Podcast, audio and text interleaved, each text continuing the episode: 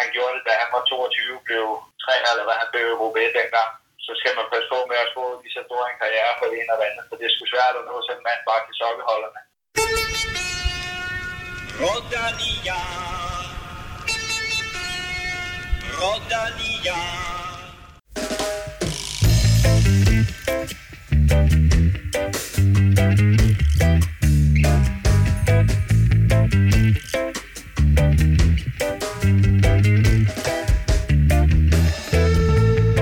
Flandern rundt blev vundet af Nicky Terpstra, men løbet blev præget af en stribe unge danskere. Og ikke mindst viste unge Mads Petersen sit enorme talent, da han blev nummer to i et af verdens største cykelløb. Vi har talt med Mads, og ham kan du høre meget mere til lidt senere. Vi har også talt med en anden dansk Mads med efternavnet Wirtz. Han fortæller om sæsonens næste store løb, søndagens Paris-Roubaix. Jeg har i hvert fald fået, øh, fået meget større tro på, at jeg kan lave noget på søndag, efter jeg så, hvad Mads han lavede her i weekenden. Vi skal også vende Baskerlandet rundt, og så præsenterer vi lidt senere et nyt træningshold, som du kan deltage på kvitterfrit. Og naturligvis ikke en Velropa-podcast uden Masterchef-vinder Kim Plesner. Velkommen til. Kim, tak for belgiske vafler i søndags. Det var et storslået arrangement til øh, Flanderen rundt på Velropa Café. Det var fantastisk, og der var jo øh, høj stemning, da, da Mads han forsøgte at køre efter Niki, som vi siger. Jeg ved ikke, hvor der var, hvor der var høj stemning, da, da, da vi så Mads køre efter Niki, eller da du kom ind med, med belgiske vafler med, med, med is og Nutella og diverse. Det var, det var en, et stor, en stor, stor dag i, i Velropa Cafés historie. Jeg er glad for, at du godt kunne lide det. Jamen, det var skønt. Det var... Også velkommen til dig, øh, Stefan Djurhus, øh, der jo stadigvæk ikke har kørt et løb i år. Øh, har du valgt sådan helt at lægge cyklen på hylden? Nej, slet ikke, slet ikke. Jeg arbejder meget på at, at, at komme ordentligt tilbage, og var lige her til, til lægen i går faktisk, og lige få, få tjekket det sidste, så forhåbentlig så, så kommer det snart, men det, det sagde jeg jo også sidst. Så, Nå, hvad, hvad sagde lægen? Han sagde, nu er du ved at være der. Ja, men jeg fik jo den klassiske cykelrytterbehandling, hvor man får en øh, blokade i knæet, og så, øh, så burde det fikse sig selv. så, øh, så nu vil vi se, om det ikke også virker her. Jamen, øh, vi håber på at se dig på landevejen snart. Æh, og øh, apropos, Kim, du har været på landevejen. Jeg har været på landevejen øh, lige så meget i påsken, som jeg har været det seneste halvår. Så jeg er officielt ude af min øh, restitutionsfase nu. Og har du restitueret godt? Ja, virkelig. virkelig godt. Nå, jamen her med en opfordring uh, til alle derude. Pas på, vær opmærksom. Kim Plesner er tilbage på rammen. Du kan lytte til Europa Podcast i iTunes, SoundCloud eller i din foretrukne podcast-app, og nu også på Spotify. Husk, at du kan følge os på Twitter på snablag Velropa og på facebook.com Velropa.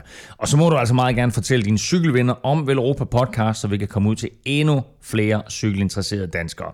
Og skulle du have lyst til at sponsere Velropa podcast, så send mail eller MobilePay til podcast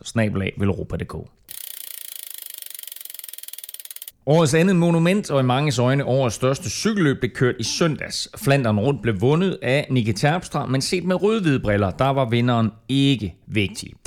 Det var derimod Mads Petersens anden plads, Michael Velgrens fjerde plads og såvel Magnus Kort som Søren Kravs fremragende kørsel undervejs.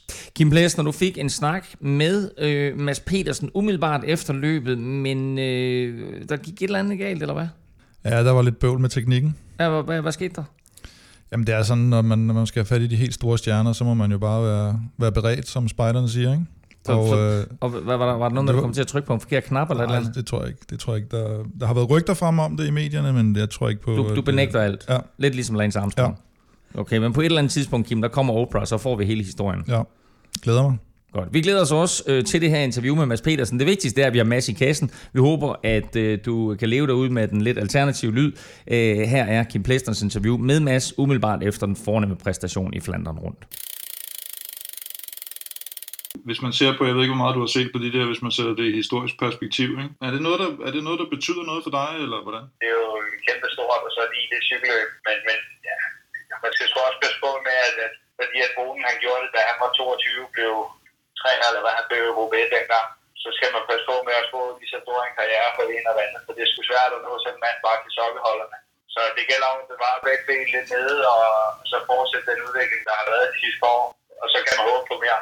Og det var jo ikke kun dig, det var altså to og fire til danskere i, i Flandern rundt. Hvad havde, hvad havde du egentlig af forventninger der? Jeg havde jo en, en, en rolle, jeg skulle udføre for holdet. Øh, jeg skulle følge de, de tidlige udbrud i finalen, når den startede. Øh, sådan, så vi var på, på forkant for, for Jasper og, og, og John, sådan, så de på et tidspunkt kunne komme op til mig, og så havde de en mand, der, der kunne hjælpe dem.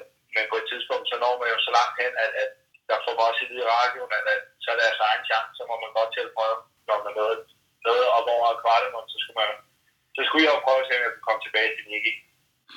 Ja, og der, der, nu har jeg set nogle billeder efterfølgende også under, og vi sad nede på Europa Caféen og, og råbte og skreg der, da du lå sådan, du lå jo 10 meter bag ved ham på det tidspunkt, men ja. hvordan forklarer man, at det hul kan man simpelthen bare ikke lukke på det tidspunkt? Jamen det er det, når, når man skal prøve at forklare folk, der aldrig har været i ekstremerne på den måde, hvor, hvor, hvorfor man ikke bare lige gør det. Men man sidder simpelthen så meget på, på limit, at, at bare ikke er muligt lige at lukke det sidste. Så, så, så kroppen er simpelthen derude, hvor den går nærmest i selvforsvar og, og nærmest... Altså man kender sin krop så godt, at, at, at man ved, hvis nu man lige prøver, så kan det være, at det er det, der tipper over til, at man faktisk slet ikke kan mere resten af dagen. Og, og det var jo det, jeg nåede til. Det man nu kunne tænke sig om, når man var så presset, det var, at, at det var bedre at finde sin egen rytme.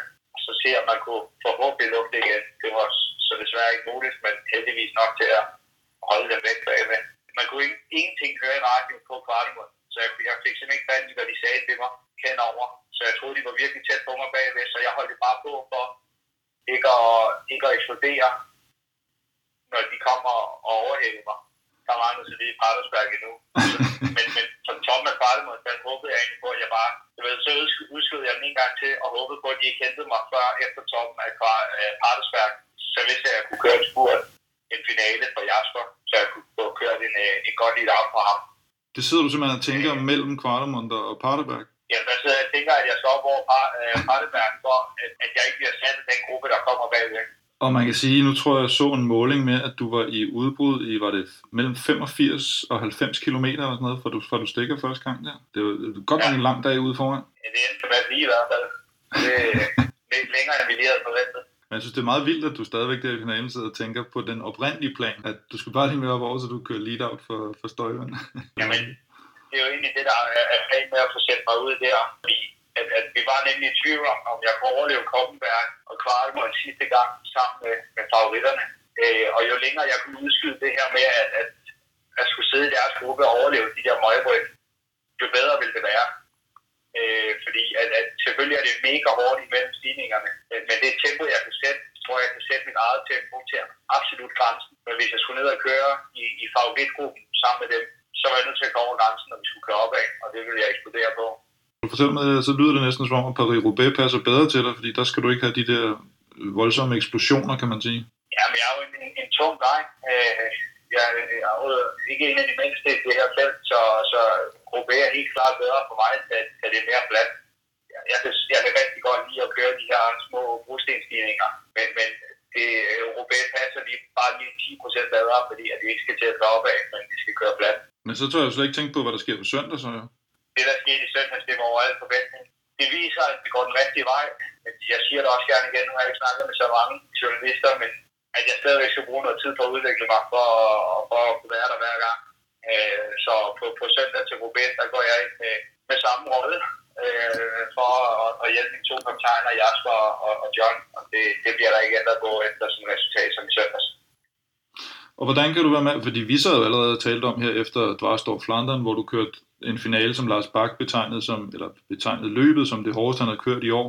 Hvor vi sad sådan og tænkte ja. lidt, wow, øh, og Mads kørte finale i den. Selvfølgelig er jeg brugt. Øh, jeg kan stadigvæk mærke kroppen fra i søndags i hvert fald. Men jeg har det faktisk bedst med at køre cykelløb, når nu jeg er lidt, lidt kvæstet.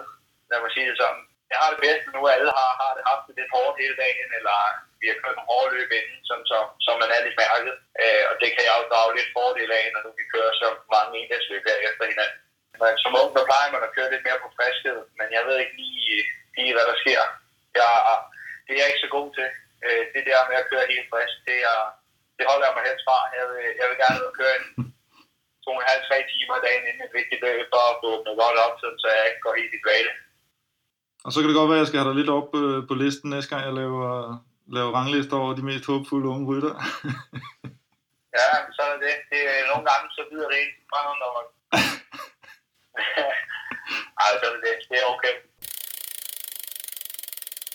Kim, hvad er det for en øh, liste, Mads han taler om her? Det var sidste år, der lavede jeg en liste over de mest lovende World Tour ryttere, og Mads mente ikke helt, at hans placering levede op til til hans potentiale, og det kan man jo med vis rette give ham ret i. Så, nu. så hvor ligger han nu? På den næste liste, der kommer han nok lidt længere op af, ja. Så der var noget med, at han ikke ville tale med dig, før han kom længere op, så nu er I på telefod igen. Ja, det, det ser sådan ud i hvert fald, på, men med dårlig lyd. Stefan, øh, altså vi har jo vidst, at MSP P. var god øh, og, og et kæmpe talent, men hvordan kører han så lige pludselig på podiet i Flandern rundt? Jeg tror, at nøglen for Mads, det er, at øh, han er så, øh, så, så flittig med sin træning. Altså, han er, han er benhård og får kørt øh, rigtig, rigtig meget, ikke? Og, øh, og man kan se, at han kan tage træning ind, og det er måske det af de vigtigste, øh, vigtigste ting for, for de unge ryttere, det er, at øh, de ikke bliver nedbrudt af al den træning og de cykelløb. Mads, han, øh, han, er, han er virkelig en hård gut, og, og han, tager, han responderer rigtig godt på, på det her, så, øh, så jeg tror, at det, det er en af tingene til, at, øh, at, øh, at han bliver ved med at, at lægge på, som han gør. Kim, er han gået nu fra at være talent til at være en World Tour rytter, de andre de øh, kender og holder øje med? Ja, helt, op, helt sikkert. Det, øh, det er klart, at han stadigvæk har en anden rolle, som han siger på holdet. Han er ikke kaptajn på, på Trek, fordi han er, er blevet nummer to, og han forsøger selv at, at nedtone det lidt og holde, holde begge ben på jorden, og det, det tror jeg også er fint. Men, men han er sådan en, der, der, det er ikke sikkert, at han får lov at køre sådan 85 km udbrud i Paris-Roubaix for eksempel. Der, der bliver nok lige holdt, holdt lidt mere øje med. Jeg talte med, med Lars Bakke i aftes, og øh, han sagde til mig, at han faktisk øh, mente, at Mads han var den stærkeste i feltet i søndags i Flanderen rundt. Han lå derude i udbruddet omkring 80 km, og da Niki Terfter kom forbi, så var han faktisk næsten i stand til at sidde på hjul af Niki. Det lykkedes så ikke helt. Men alligevel, Stefan, så øh, ser vi Niki Terpstra ude foran, så Mads Petersen øh, 20 sekunder bagved, og så er Mads i stand til at holde sådan et, et felt af, af jagtende ulve bag sig med øh, Van Avermaet, Sagan, Valgren med flere, Gilbert, øh, som trods alt får det til at køre rundt, og alligevel er han i stand til at holde dem bag sig. Ja, Mads han er jo, øh, i og med at han er så, så holdbar og så, så hårdfør en gut, så, øh, så øh, kan man virkelig se, at altså, han faktisk virkelig gravet dybt. Altså, da man så dem køre øh, i udbruddet der, så så det ud til, at øh, Langevælt og Van Barle, de var, de var mindre presset end, øh, end Mads, men da Nicky først kom, der kunne man virkelig se, at han, han lige havde et gear mere, ikke? Og, og fuldstændig vanvittigt at se, at, øh, at, at han forholdt dem bag sig. Øh, det, øh, Jeg tror, vi sad alle sammen på Vel- Velropa Café, og så sagde vi, nu bliver han hentet. Ej, ej, nu bliver han hentet. Det skete aldrig.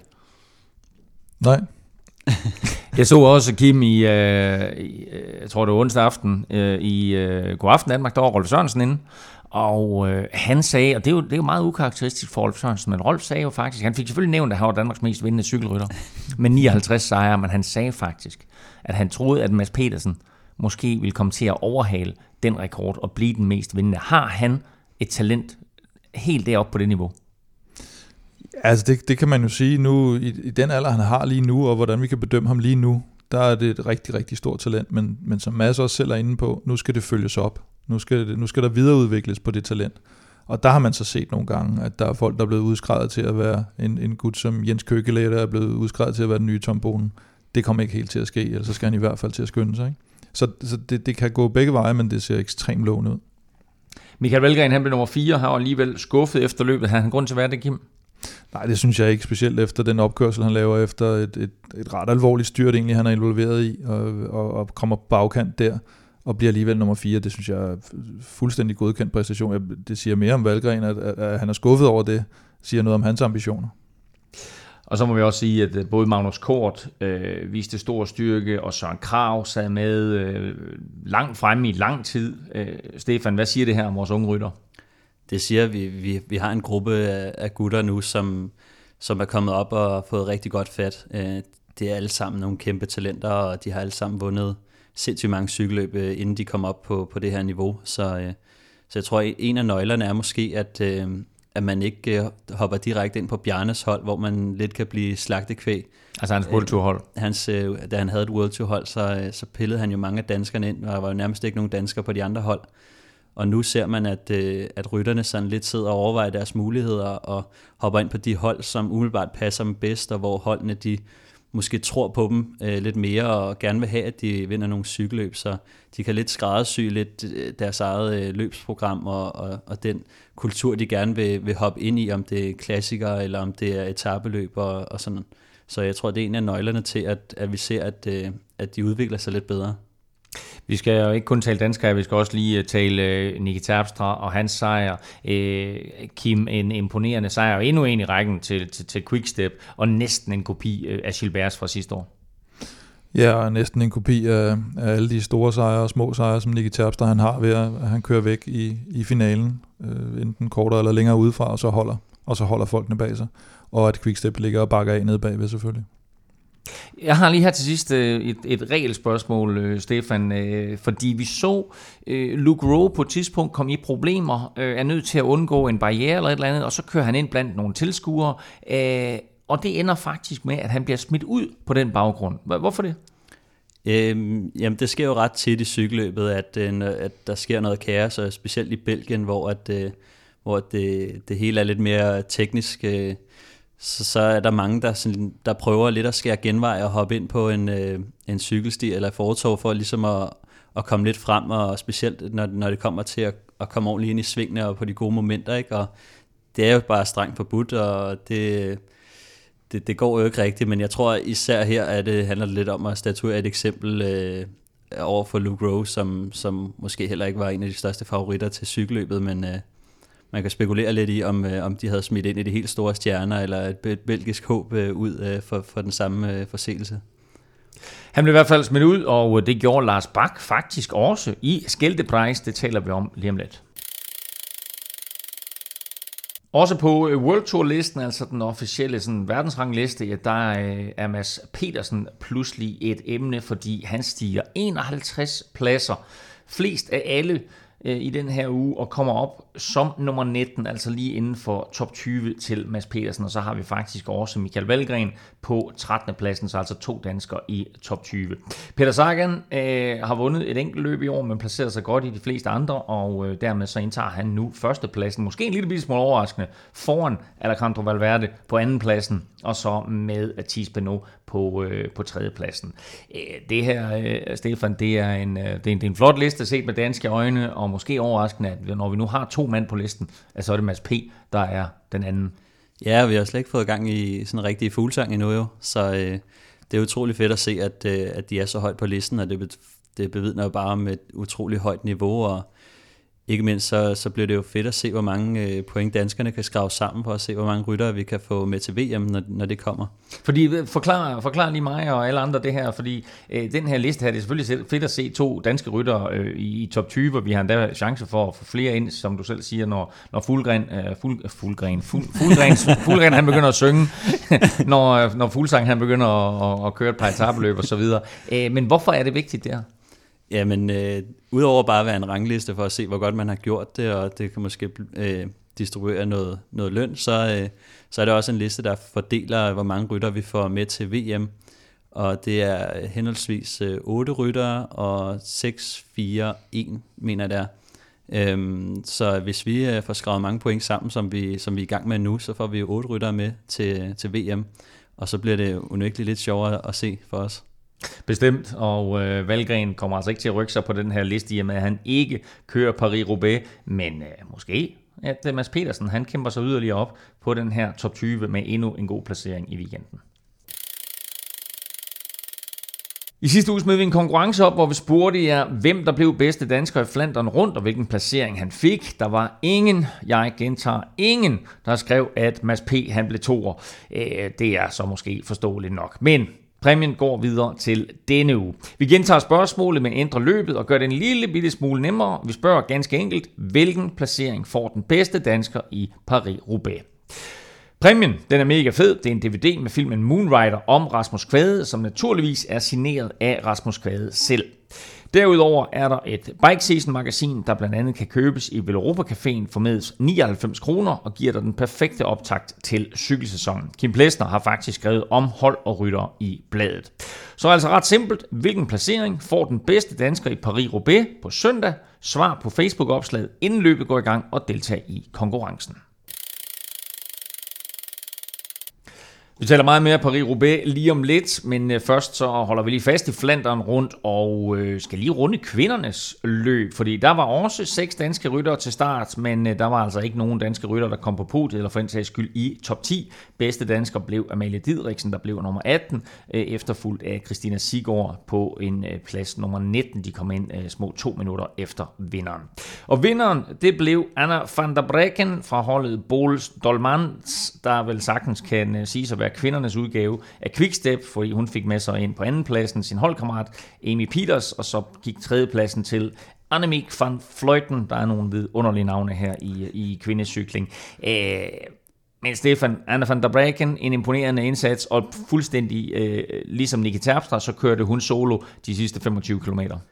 Ja, hun, øh, hun stak øh, af, øh, lidt ligesom øh, Terpstra gjorde det, og, øh, og det viste sig rigtig svært at få hentet hende, for da hun først var, var strået afsted, så så man flere forsøg på, på at køre op, øh, blandt andet Ellen van Dijk prøvede, og, Endnu et dejligt navn i øvrigt. Ellen van Dijk, ja, og, øh, og hun er ellers en type, som, øh, som, som måske burde være i stand til at, at lukke sådan et hul, men nu snakkede jeg med Amalie for, for kort siden, og, og hun sagde også, at øh, Van der Bricken har virkelig ramt den i røven for tiden, og, og ja, det kan man også se. Altså, det, der var flere, der prøvede at køre op til hende, og, og det, det, det var ikke muligt, men, øh, men øh, som Amalie også sagde, så, øh, så får de faktisk at vide fra, øh, fra øh, deres øh, sportsdirektør, at øh, de skal bare gøre ligesom Quickstep. Så, så de, øh, de fulgte den til, til punkt og prikke og, og dominerede med, de havde jo i hvert fald tre rytter i, i finalegruppen der, øh, som Van der Bricken stikker afsted fra, så, så det, var, det var meget flot at se. Og nu fortæller du på den måde, det fordi Amalie kører også for det her storhold, øh, Bol Stolmans. Ja, lige præcis. Amalie hun havde så en lidt anden rolle øh, i løbet, hvor hun skulle øh, holde de andre fremme til, til de vigtige momenter.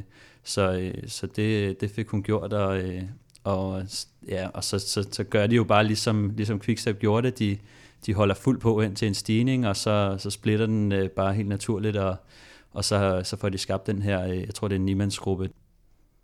Så altså sejr til Anna van Breken fra Bol Stolmans, holdkammerat med Amalie Didriksen. to the final 200 meters. Daviska, but look at this. Is this Lawless going for glory? Chris Lawless, 14 Sky, launches inside the final 200 meters, but it's surely going to be Atkinson for Quickstep. Yes, uh, Quickstep get another glorious success. They just can't stop winning. Mens Mads P. nu altså har slået sit navn fast på World Tour niveau, så var der onsdag eftermiddag debut på fornemmeste niveau til Kasper Askren. Som du måske har hørt tidligere her i Velropa podcast, så begyndte Kasper Askren sæsonen på kontinental niveau, men skiftede i sidste uge til storholdet Quickstep.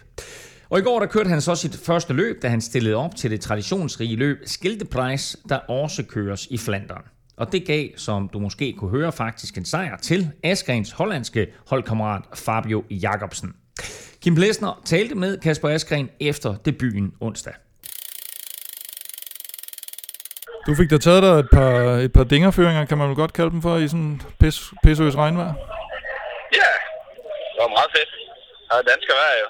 Prøv at fortælle lidt om, hvordan... Øh, det, var, det var et vanvittigt løb jo. Hvor, hvor, Så efter 20 km ind igennem en by, der havde vi øh, aftalt, at øh, der skulle vi tage fronten, og så, øh, så holde på dagen igennem, og så ud af byen, så ville der være sidevind. Så spillede vi den første gang allerede der. Så det var, det var vildt fedt. Det gav moral, øh, at man øh, kunne sidde der og den sammen med sine holdkammerater. og så sker der noget med noget jernbaneoverskæring. Ja, så øh, senere hen i et andet sidevindstykke der, så splitter feltet i tre. Jeg sad i forreste gruppe, vi kom over, inden at den begynder at blinke. Anden gruppe, de sniger sig under, mens den, begynder, mens den blinker, og tredje gruppe bliver stoppet. Øh, der er bommene gået ned.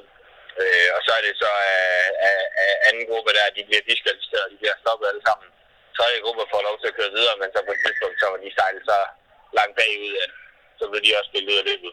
Og så sad vi kun øh, de der 50-60 mand tilbage i frontgruppen eller sådan noget i løbet der med efter 100, jeg tror, det 140 km eller sådan noget. Den var kørt spurten for Fabio. Mig og Hodek, vi, øh, jeg havde røg, vi røg ned i et styr. Jeg røg ned, jeg tror ikke Hodek røg ned, men han blev stoppet af det øh, efter 120 eller sådan noget.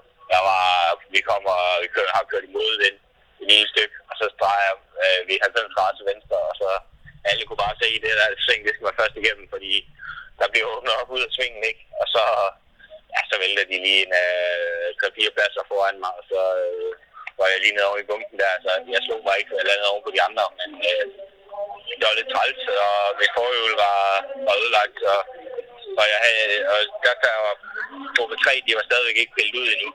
Så servicebilen sad 10 minutter efter, eller rigtig langt efter i hvert fald. Så jeg fik neutral service og kom op øh, til en gruppe, hvor, hvor Hodge han så sad i, der en varve der. Ja, så troede vi egentlig løbet, det var kørt for os. Og så lige så havde vi Cortesian foran os igen. så, okay. øh, så havde, var der havde været modvind, så hun gået helt i stå op i frontgruppen der. Så, øh, så, var vi, så var vi lige fem mand, der kørte op igen der, der også havde været nede. De to, der sad, tid på dæk der, de kom også og sagde undskyld, for de gad at føre der, så kom op igen. det kunne godt se, de, de havde bare regnet med, at de, var, øh, de, de gad ikke at føre, fordi de var ude af cykeløbet, ikke? Og bare sådan nogle unge løver der, der bare, de skulle bare lov at løbe hurtigt af. Så lige så var vi om igen, så kom de til undskyld for, at de ikke havde kørt der rundt. Efter vi var kommet ud af alt det der sidevind efter 130 km, så var der ikke rigtig mere sidevindskørsel. Mm. Så Katusha kontrollen, og så ind på omgangene, hvis der var vi på et tidspunkt, og, og køre op og, og hjælpe dem med at køre de to mand, der sad foran ind. Og det gør jeg op og gøre. Jeg sad siddet og holdt, holdt de andre fremme indtil da. Og så gør jeg op og hjælper Katusha med at føre, og så ja, ude på sidste omgang, så når brugstudstykke, så blev jeg lidt, øh, og kom, der, så kom de lidt udenom mig, ikke? og så ja, jeg var havde lånt i piveren der, så trak jeg lige lidt i bremsen, i stedet for at tage kampen med hjertet helt op i halsen. Og så, da vi kom ud af bryststenen igen, så kørte jeg mig, kørte jeg mig frem, og skulle jeg se Jus Van Enden, han angriber, og så nåede jeg lige at køre ham ind, inden, øh, inden jeg var helt færdig med ja, 3,5 mål eller sådan noget. 3,5-4 km sådan noget. Det har vel levet op til forventningerne, kan man, kunne man formode med det, der allerede er sket? Det har været uh, super fedt. Og god stemning, og ja, flinke holdkammerater. Ellers noget beret fra, øh, fra dagens løb? Jeg havde en kameramand rende i, uh, rende i røven hele dagen og filme mit, uh, min debut for, uh, for Quickstep. En af holdets uh, fotografer, så laver en lille, lille video, som uh, man kan gå ind og se. Jeg tror, den bliver lagt op et eller andet sted sociale medier et eller andet sted, tror jeg. Oh, som min, øh, om min øh, debut fra Skeldeprice for Team Quickstep. Og vi glæder os til at se, øh, hvad der kommer ud af, af det her med, at Quickstep altså havde et øh, kamera efter Kasper Askren hele vejen igennem øh, debuten. Øh, Kim, du sad og så løbet. Øh, hvad siger du til Askrens indsats? Jeg synes, det var det, man vist godt kan kalde en rigtig mandfolkeindsats. Meget dramatisk løb, og, og, og og, og pæsøs regnvejr til sidst i finalen, og, og han har egentlig gjort sit arbejde færdigt og kommer lidt tilbage og lige får hjulpet med at køre øh, Jos van Emden, enkeltstartspecialist ind, der, der ligger ude foran. Og der er ikke så mange til at hente ham faktisk, så det, så det at, at, at Askren, som egentlig har siddet og gjort sit arbejde, han så lige henter en relativt frisk mand der, det, det siger noget om, at han, han gerne vil det her. Askren ud i spidsen er med til at hente øh, et udbrud ind, øh, og til sidst så er det så Michael Mørkøv, som øh, gør det, han er rigtig god til, nemlig at, at køre spurtoget, og det giver altså en sejr til Fabio Jacobsen. Marcel Kittel stillet til start, han havde vundet fem af de sidste seks udgaver af Skilte Price, men det blev altså i stedet for igen, igen, igen en quickstep-rytter, der vandt. Ja, jeg, jeg så, der har været nogle steder, hvor de den måde Kittel ud, udgik på, skulle jeg lige til at sige, men i hvert fald opgav på, da han, da han fik defekt i, i finalen. Det så sådan lidt underligt ud, at, at han sådan ikke rigtig troede på, at han kunne komme tilbage. Øh, han punkterede øh, kort for ja. målet, så, så var det løb ligesom kørt for ham, virkede det selv. Ja, og det, øh, det har jo været sådan lidt med ham. Øh, på nær, når han har kørt på Quickstep, både senest, da han kørte for, hed de Giant Alpecin, det år han kørte for det hold, som hedder Sunweb nu, og så, øh, og så nu hos Katusha, at han får det ikke helt til at spille, som, som han gjorde på Quickstep. Og til gengæld har Quickstep så fået Viviani op i, i omdrejninger, som, som ikke kørte sådan super godt på Sky måske. Og nu altså også øh, Fabio Jacobsen, som de kørte til sejr. En af grundene til, at Fabio Jacobsen måske vandt her, øh, var også, at ryttere som øh, Arnaud Demare og Dylan Grønnevæggen, øh, begge to var blevet smidt ud og i øvrigt sammen med øh, Lars Bak. Og øh, som sagt, så talte jeg med øh, Lars Bak øh, i aften, så Lars han fortalte mig historien om, at de kommer til en øh, toårsskæring, og der er ikke nogen bum, men der er en rød lampe, der blinker. Og så er der en kommissærmotorcykel, der kører over, og så følger rytterne naturligvis efter. Og øh, Lars han fortalte så, at der udvikler sig så drama her, fordi det er rigtig, rigtig mange rytter, det her det drejer sig om, som får at vide, at de er blevet diskvalificeret, og de skal træde ud af løbet. Men Grønnevæggen vil ikke træde ud af løbet, så han fortsætter med at køre, og det ender med, at der kommer en kommissærbil, der decideret kører Grønnevæggen i sænk, og kører ham mere eller mindre ud i grøften, så når han, han, han stiger af.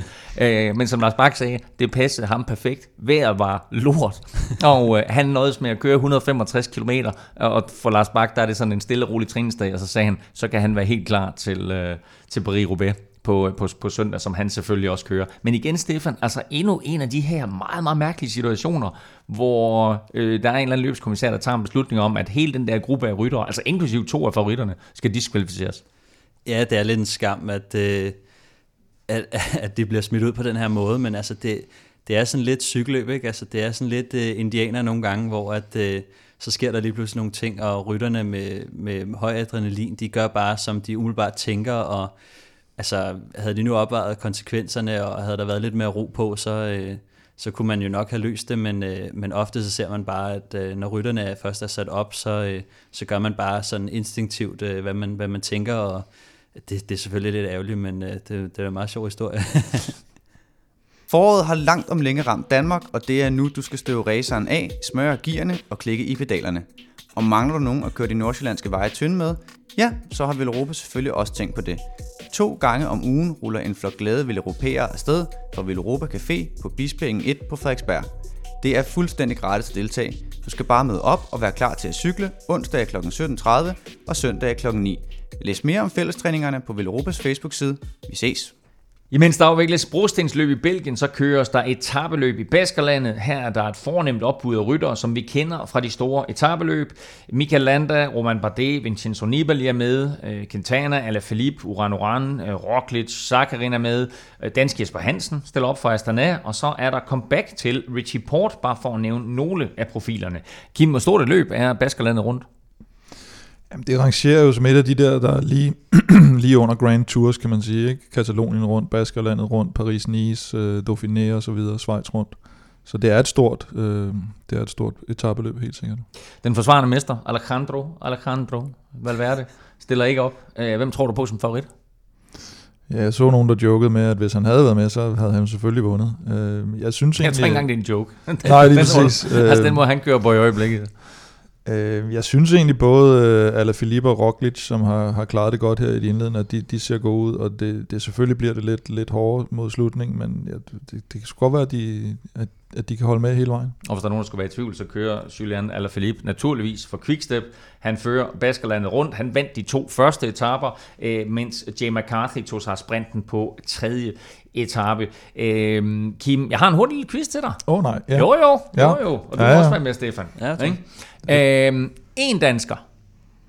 En dansker nogensinde er kommet på podiet i Baskerlandet rundt.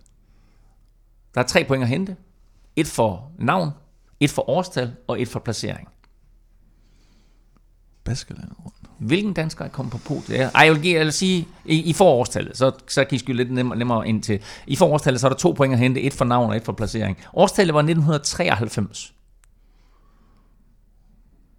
Der er pinlige tavshed herinde. I må gerne sige, at det er ikke jeres mikrofoner. Hvis du sidder derude og tænker, hvorfor siger de ikke noget? Stefan og Kim, de kigger på Giver hinanden. du et bud først, Stefan? Ja, altså jeg er sådan lidt, øh, om det kan være Bo Hamburger eller Michael Møller.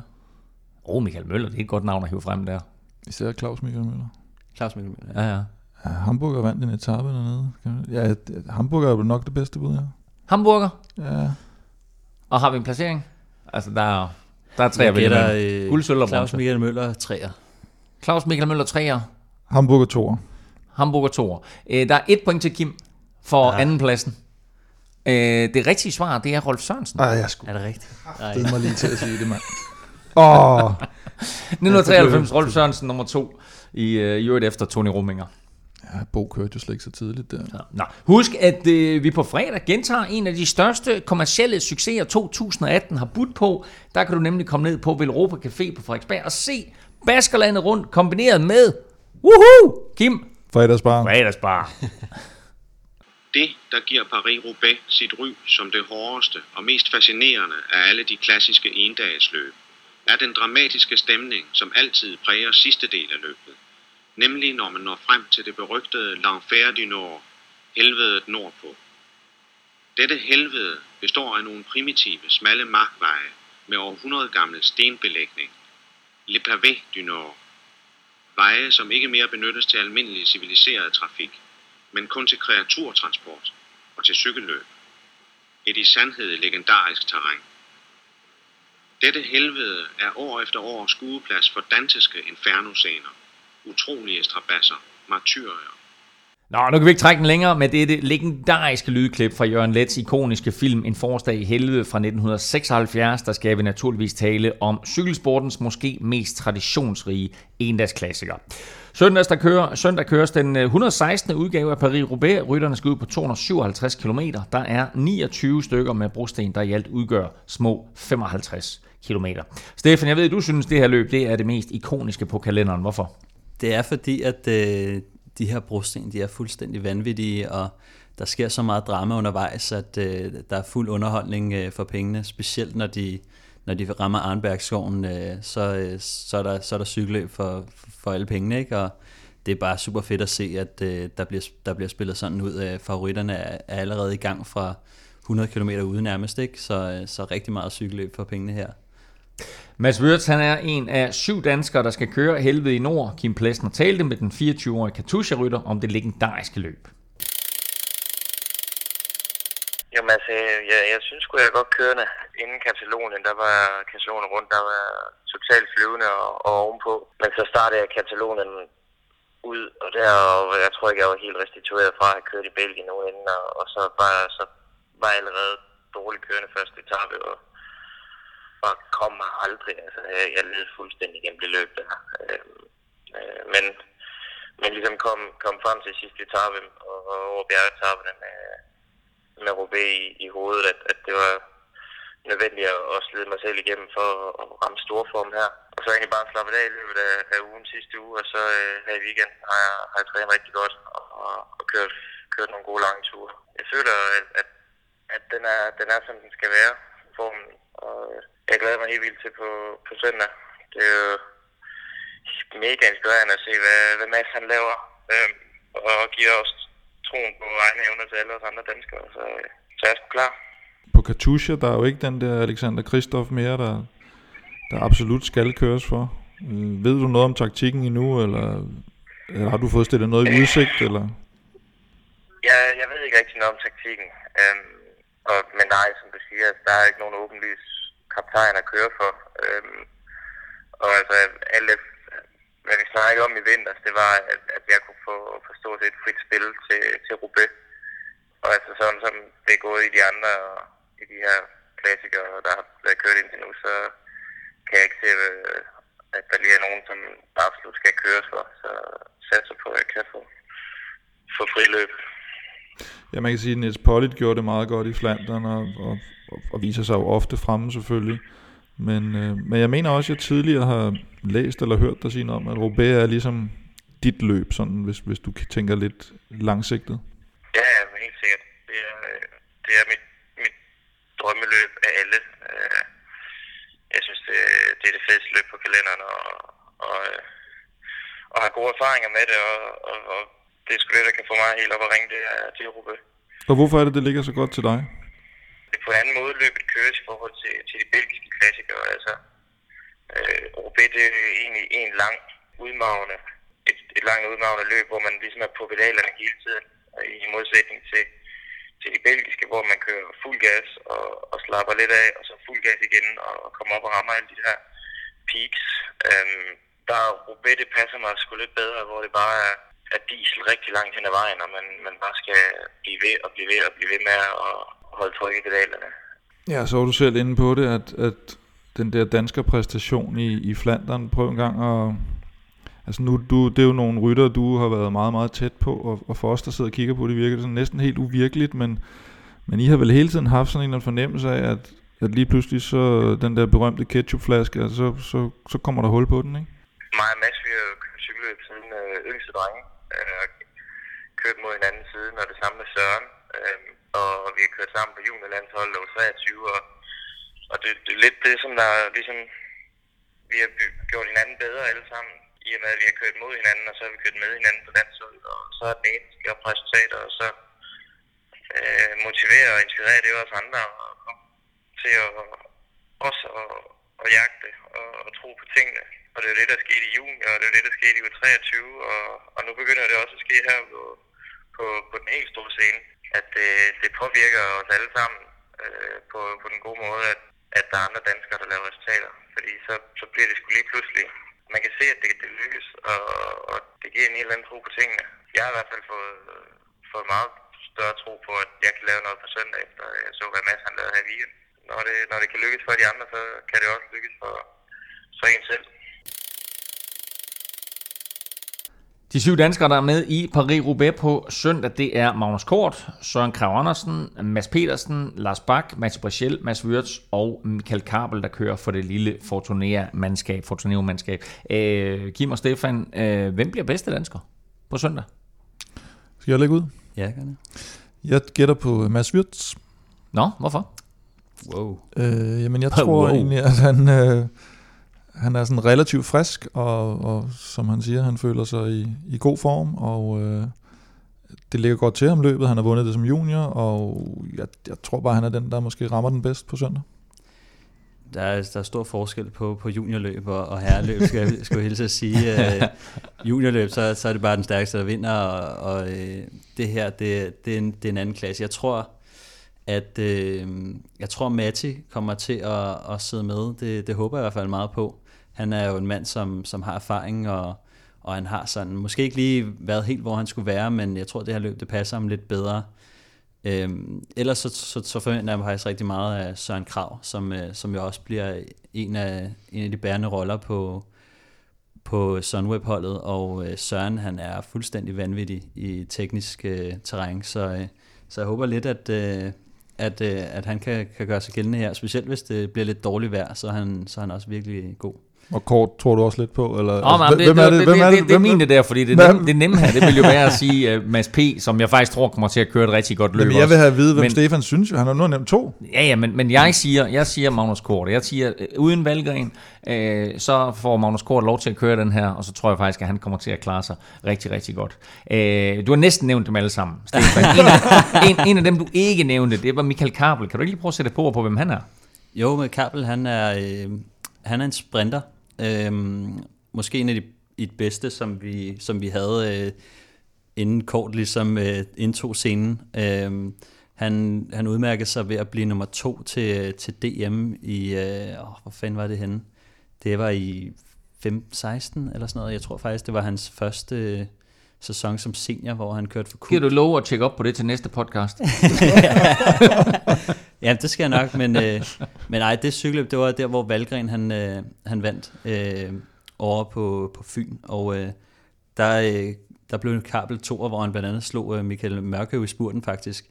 Så, øh, så det var virkelig øh, et, et kæmpe spring frem. Han har bøvlet lidt mere med den på, på det højeste niveau, og ja, det her franske mandskab her, som øh, nu har jeg hørt meget fra, fra Chris om, øh, hvor rodet det er. Øh, og jeg frygter lidt, at han måske har, har valgt forkert her. Altså, øh, Chris Anker Sørensen, som du kører med nu, og som ja. Tidligere kørt for Fortuneo. han har kørt på Fortuneo og meldt om, hvor, øh, hvor kaos det var, og hvor, hvor useriøst det egentlig var. Øh, og øh, man kan nu se på Kabels øh, resultatliste, at ja, han har nærmest ikke været i top 100, ser det ud til. Så, øh, så jeg, jeg, jeg forventer egentlig ikke rigtigt, at, øh, at, han, øh, at vi får ham så meget at se. Øh, jeg gætter på, at han øh, får en DNF, og, øh, og vi ikke ser så meget til ham. Men, øh, En DNF. men altså, jeg, han vil, jeg vil da håbe, at uh, han kan begynde at gøre sig gældende i nogle, øh, til at starte med måske nogle, øh, nogle 1-1-løb. Øh, og så, så må vi se, hvordan hans udvikling bliver på det, på det franske kaosmandskab her. Ikke desto mindre så er han altså øh, den syvende danske rytter, der er med i øh, Paris-Roubaix på øh, søndag.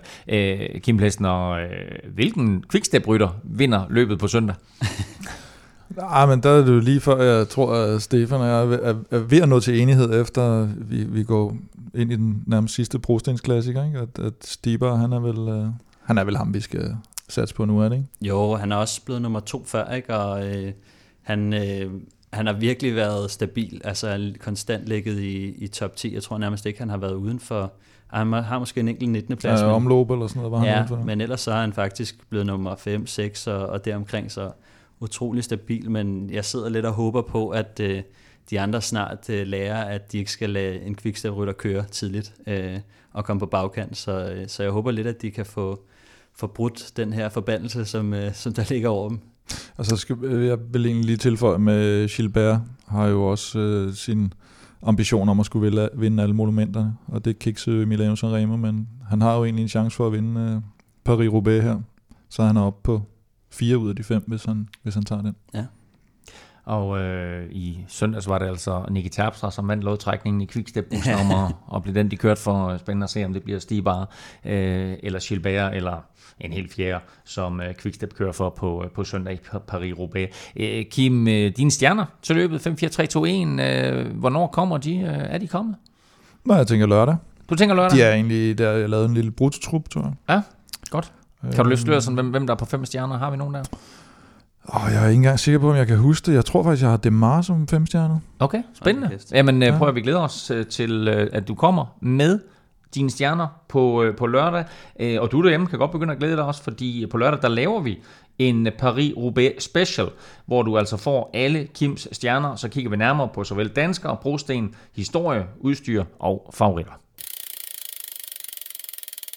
Har du lyst til at stille spørgsmål til Kim Plesner, til Stefan Djurhus, til programmet eller en af de andre danske cykelrytter ude på landevejene, så skriv dit spørgsmål på Twitter med hashtag Velropa Podcast, eller skriv noget så dejligt gammeldags som en mail til podcast Du kan følge Kim og podcasten på Twitter på snablag Velropa og på facebook.com skråstreg Velropa, og undertegnet finder du på snablag NFL Ming. Har du en, øh, har du en Twitter, Stefan? Øhm, ja, det tror jeg faktisk, jeg har. Du kan ikke huske, hvad den er? Den ikke så meget. Jeg tror, den hedder S. Djurhus, faktisk. S. Djurhus. Snablag S. Djurhus på Twitter. Tak for det, Stefan. Selv tak. Og øh, tak for det, Kim. Vi, øh, vi, ses. vi ses på lørdag. Vi snakkes ved på lørdag til øh, optag til øh, Paris-Roubaix. Skulle du derude have lyst til at hjælpe Velropa Podcast til en god start, så gå ind og like os på iTunes, og skriv gerne et lille review. Det kan de så godt lide derinde hos Apple, og det giver os altså en mulighed for at komme ud til endnu flere cykelinteresserede danskere. Skulle du have lyst til at se cykelløb sammen med andre cykelfans i weekenden, så kom ind forbi Velropa Café på Frederiksberg. Søndag er der Paris-Roubaix. Lørdag kan du se afslutningen på Baskerlandet rundt, og fredag er der som sagt Baskerlandet rundt og fredagsbar. Tak for nu. Tak fordi du lyttede med. Vi høres ved.